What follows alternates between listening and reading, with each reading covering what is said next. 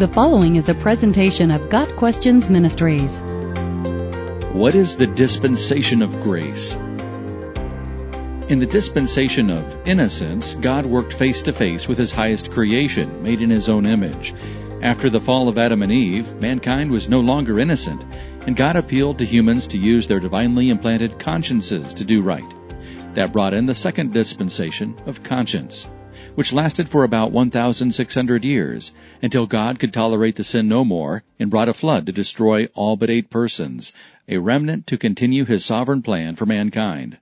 During the dispensation of human government, civil authority was established to govern society, but again mankind rebelled, this time at the Tower of Babel. After God dispersed the people, he created the nation of Israel from Abraham and his descendants, the dispensation of promise. After God created the Hebrew people, He gave them the law through Moses, the dispensation of law.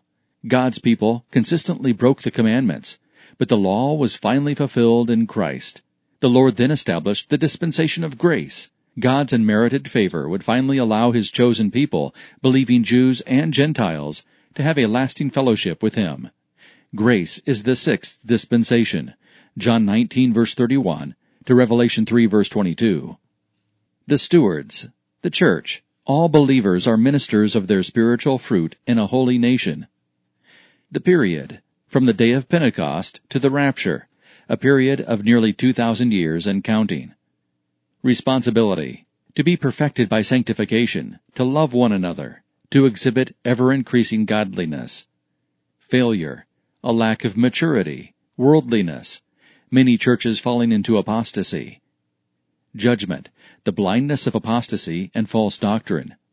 Grace, forgiveness of sins through Jesus Christ. The dispensation of grace is often referred to as the church age because it is during this era that Jesus is building his church. It began at Pentecost and will end when all who are born again by the baptism of the Holy Spirit are raptured out of this world to be with Jesus himself.